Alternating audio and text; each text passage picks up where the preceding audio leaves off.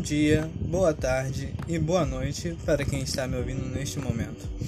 Hoje iniciarei a, o primeiro podcast de uma série de podcasts de divulgação científica com um tema em astronomia. Esse tema em específico de hoje será buracos negros. A concepção de buracos negros nasceu antes da teoria da famosa teoria da relatividade geral de Albert Einstein, com o astrônomo inglês Royal John Michael, em 27 de novembro de 1783. Expôs a possibilidade de sua existência fundamental na lei da gravitação de, de Newton, desculpe, em conjunto com a teoria corpuscular da luz. Você já pode ter ouvido falar que a luz é uma onda eletromagnética.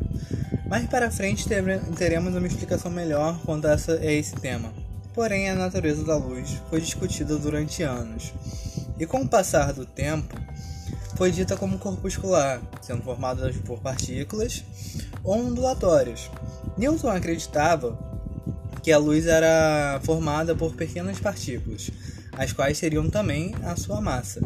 Por isso, também seria possível, pela sua teoria da gravitação, a, a formação de um buraco negro, um corpo onde não deixa a massa da luz escapar. Mais tarde, Pierre Simon de Laplace elaborou uma imagem de um buraco negro, consideravelmente parecido com os modelos de hoje em dia. Os principais defensores do, dos buracos negros nessa época eram estes dois, e um terceiro chamado Alexandre Humboldt, o qual incluiu no terceiro volume de sua obra Cosmos, na página 93, que sentia a necessidade de estudar corpos, corpos cuja luz não chegaria até nós, pois a gravitação seria tamanha, a gravidade, né, seria tamanha que ao emitir luz ela retornaria à fonte é, de tamanha força gravitacional. Apesar de ser possível identificar certas identidades das né, ideias desses três cientistas com os conceitos de buracos negros que seriam desenvolvidos no começo do século XX, por implicação da teoria de Einstein, tem diferenças conceituais e físicas entre o, o, os buracos negros newtonianos e os relativísticos. A principal diferença entre a visão de Newton e de Einstein para a gravidade é, para, é que, para Newton, a gravidade é uma força que age nos corpos por conta da massa de ambos. Já para Einstein, a gravidade é uma causa, uma causa, uma deformação do espaço-tempo causada por conta das massas. Parece meio estranho, né? Vamos simplificar um pouquinho? Para Newton, a gravidade podia ser vista de forma semelhante ao magnetismo, onde cada partícula que contém massa é vista como um ímã. A diferença aqui é que não tem diferença entre os polos. Diferentes ímãs sempre se atraem. No caso da gravidade, no caso da gravidade, qualquer ímã irá se atrair nesse, nesse caso. Mais uma peculiaridade desse ímã de gravidade é que ele só atrai outros ímãs. Ou seja, a massa só atrai o que tem massa. Já para Einstein, precisarei um pouco mais de sua abstração. Imagine uma cama elástica. Imagine uma pessoa pulando nessa cama elástica. Note que quando essa pessoa desce, a cama se curva. E quando a pessoa está no ar, a cama fica reta, sem deformações. De certa forma, podemos relacionar o espaço-tempo de Einstein com a cama elástica, e a presença de uma, pessoa, de uma pessoa em cima da cama elástica faz com que esse espaço se curve. Vamos melhorar um pouco mais essa visão? Imagine agora que, ao invés de uma pessoa, você tem um ímã pesado. Continue com a analogia de ímã para massa. O ímã vai deformar a cama elástica da mesma forma que a pessoa deformou. Agora, o que acontece se eu coloco um outro imã mais leve nessa cama elástica? Ele vai ao encontro do imã mais pesado, certo? Ele vai descer pela deformação. Aí se eu coloco uma bolinha de gude? Lembrando que estamos fazendo uma analogia do imã como massa. A bolinha de gude não é uma massa. Ou seja, tudo que não for um imã não tem massa, né? Ela também vai de encontro com, a, com o imã, ou seja, a gravidade para Einstein não afeta somente o que tem massa. Algo que esteja passando pela deformação vai ser atraído para o centro dessa deformação, mesmo se não tiver massa. Ou seja, as ondas gravitacionais, perdão, as ondas eletromagnéticas também fazem esse desvio. Então, passando novamente pelos buracos negros newtonianos, eles tinham esse nome por não deixarem a luz, que em sua teoria era corpuscular e continha massa, escapar para que pudéssemos ver. Já na teoria de Einstein, eles são singularidades. Singularidades essas que o próprio Einstein duvidava de sua existência, dizendo, dizendo que eram somente singularidades matemáticas.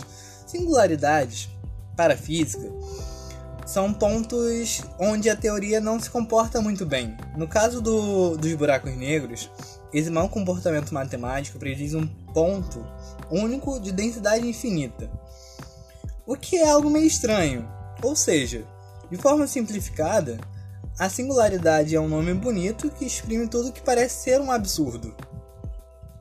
A primeira formulação da ideia de um buraco negro relativístico veio de Cal, em é, foi ele quem, quem deu a primeira solução exata das equações de, gravitacionais gerais de Albert Einstein, que levaram uma descrição de, de, da geometria do espaço na vizinhança, de um ponto de massa, de um ponto de massa, perdão. Ele também lançou as bases da teoria de buracos negros, usando as equações gerais para demonstrar que corpos com massa suficiente teriam uma velocidade de escape superior à velocidade da luz e, portanto, não seriam diretamente observáveis. Pois uma das regras principais da teoria da, da, de Einstein é que nada pode ultrapassar a velocidade da luz. Falaremos melhor sobre o, o, a velocidade de escape em um outro podcast mais à frente, mas por enquanto, a velocidade de escape é basicamente a velocidade que um corpo precisa atingir para sair de um campo gravitacional. Ora, é difícil vê-los diretamente. Então, como é que vamos saber estão lá? A resposta é simples, ao mesmo tempo que não é. Isso não chega a ser algo tão complexo quanto o gato que está vivo e morto. Não, não. É só porque algumas das formas de se estudar é através de observações secundárias, como, por exemplo, o grande poder gravitacional que eles possuem é uma boa indicação. Porém, ainda assim, não é suficiente para afirmar que o observado é proveniente de um buraco negro, com todas as definições da palavra de hoje em dia. Os buracos negros, depois de formulados por Cal, não despertaram tanto interesse da comunidade científica. Não tinham muitas provas a favor de sua existência, e o próprio criador da teoria que os previa era cético quanto à existência física de tais precisou de um tempo e descobertas como os quasares, em 1963, e estrelas de nêutrons, em 1967, que vieram despertar é, um interesse em um objeto tão singular quanto os buracos negros. Um dos tipos mais interessantes de detecção de buracos negros é utilizando a observação de efeitos microlentes, de microlentes gravitacionais, perdão. Quando um raio de luz atravessa o campo gravitacional gravitacional criado por uma determinada massa, ele sofre um certo desvio na direção da respectiva trajetória. Este resultado surge como uma consequência direta da teoria da, da relatividade geral. E já foi testado com êxito durante eclipses solares, quando, por exemplo, a luz proveniente de um enxame de galáxias distantes é desviada por um outro mais próximo de nós, forma-se imagens múltiplas do primeiro. A esse fenômeno chamamos efeito de lente gravitacional, e ao corpo responsável pelo desvio da luz chamamos lente gravitacional. Uh, se a lente estiver alinhada com a fonte de luz distante, distante, então a imagem formada adquire a forma de um anel usualmente designado por anel de Einstein. Sabemos que o campo gravitacional de um corpo atrai outros corpos, materiais. Isso é conhecido há muito tempo e foi formalizado, formalizado perdão, com as leis da gravitação de Newton. Agora, discutimos também que na teoria de Einstein, um campo gravitacional suficientemente intenso também é capaz de desviar a trajetória da luz. O efeito de lente gravitacional se deve à gravidade mudar a geometria do espaço. Do espaço-tempo, na verdade. Localmente, localmente. Ou seja, onde há um campo gravitacional forte, o espaço se curva e a luz segue então uma trajetória igualmente curva no espaço, em torno de um objeto massivo. Modernamente, os efeitos de lente gravitacional, gravitacionais são observados na luz de estrelas da galáxia, ou de galáxias próximas à nossa, fenômeno que chamamos de microlentes gravitacionais, bem como em imagens de galáxias distantes, em geral, além de aglomerados de galáxias. No caso de um corpo de massa estelar, podemos ser, podem ser produzidas várias microimagens, ou seja, imagens separadas por apenas microsegundos de arco, o que é uma distância realmente pequena. Existe outro fenômeno que ocorre simultaneamente, que ajuda bastante na medição. Este, ao que se deu o nome de efeito micro, de microlente, consiste na ampliação da luz proveniente das fontes de fundo. A escala de tempo característica para uma microlente é dada pelo tempo de atravessamento do anel de, de Einstein, porém não é um efeito muito refinado, pois não difere muito de um buraco negro de sete massas solares de uma estrela pouco luminosa de meia massa solar. A maioria dos métodos de detecção de um buraco negro pode ser interpretada de uma forma ambígua, é aí que entra o grande alvoroço causado pela detecção das lentes gravitacionais pelo LIGO. E a foto feita pelo conjunto de, de radiotelescópios do Event Horizon Telescope. Ambos são as maiores provas da existência dos buracos negros e que as teorias estão de acordo com os reais objetivos. A imagem do IHT pode ser um pequeno borrão para muitas pessoas, que serviu para muitos memes, onde muitos tinham relação com gatos. Porém, serviu para mostrar a semelhança incrível entre a simulação dos laboratórios e um de verdade.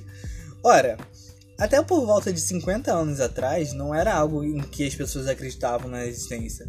Afinal, é algo extremamente singular. E mesmo depois de começarem a suspeitar da realidade de sua existência, passou-se anos com vários candidatos, um deles gerou até mesmo uma disputa amigável entre Steve Hawking e Kip Thorne. No fundo, ambos acreditavam que o sistema binário de signos X1 abrigava um buraco negro. Porém, para o bem da aposta, Hawking apostou contra essa suspeita. No dia 27 de fevereiro do ano de 2004, uma enorme explosão de raio-x no centro da galáxia RX J124211 foi observada com os telescópios Chandra e XMM Newton por uma equipe internacional de astrônomos. Essa explosão, explosão, uma das mais extremas já detectadas em uma galáxia, foi provavelmente causada por gás de uma estrela destruída que foi aquecida a milhões de graus Celsius antes de ser engolida por um buraco negro supermassivo localizado centralmente. A energia liberada no processo foi equivalente a uma explosão de supernova. Quando Laplace elaborou a imagem dos buracos negros, ele usou como únicas fontes a teoria da gravitação de Newton e a teoria corpuscular da, da luz. Foi necessário que a física se desenvolvesse e as elaborações modernas de teorias sobre a evolução e estrutura interna da, das estrelas para que esse jogo de imaginação como dizia Humboldt, se tornasse realidade. Hoje em dia, a própria teoria da evolução estelar prevê a existência de buracos negros como uma consequência normal para, que as, para as estrelas que, ao colapsarem, possuem uma massa superior a três massas solares. Assim, um buraco negro é um dos três estágios finais possíveis da evolução estelar: as anãs brancas ou negras, as estrelas de nêutrons e buracos negros. Essas informações foram retiradas do livro de Ronaldo Rogério de Freitas Mourão, em O Livro de Ouro da, do Universo, entre vários outros livros e sites relacionados à astronomia. Esse podcast acaba por agora, porém, o próximo podcast virão. É, iremos falar sobre os tipos de buracos negros. Muito obrigado pela sua atenção, nos vemos em breve.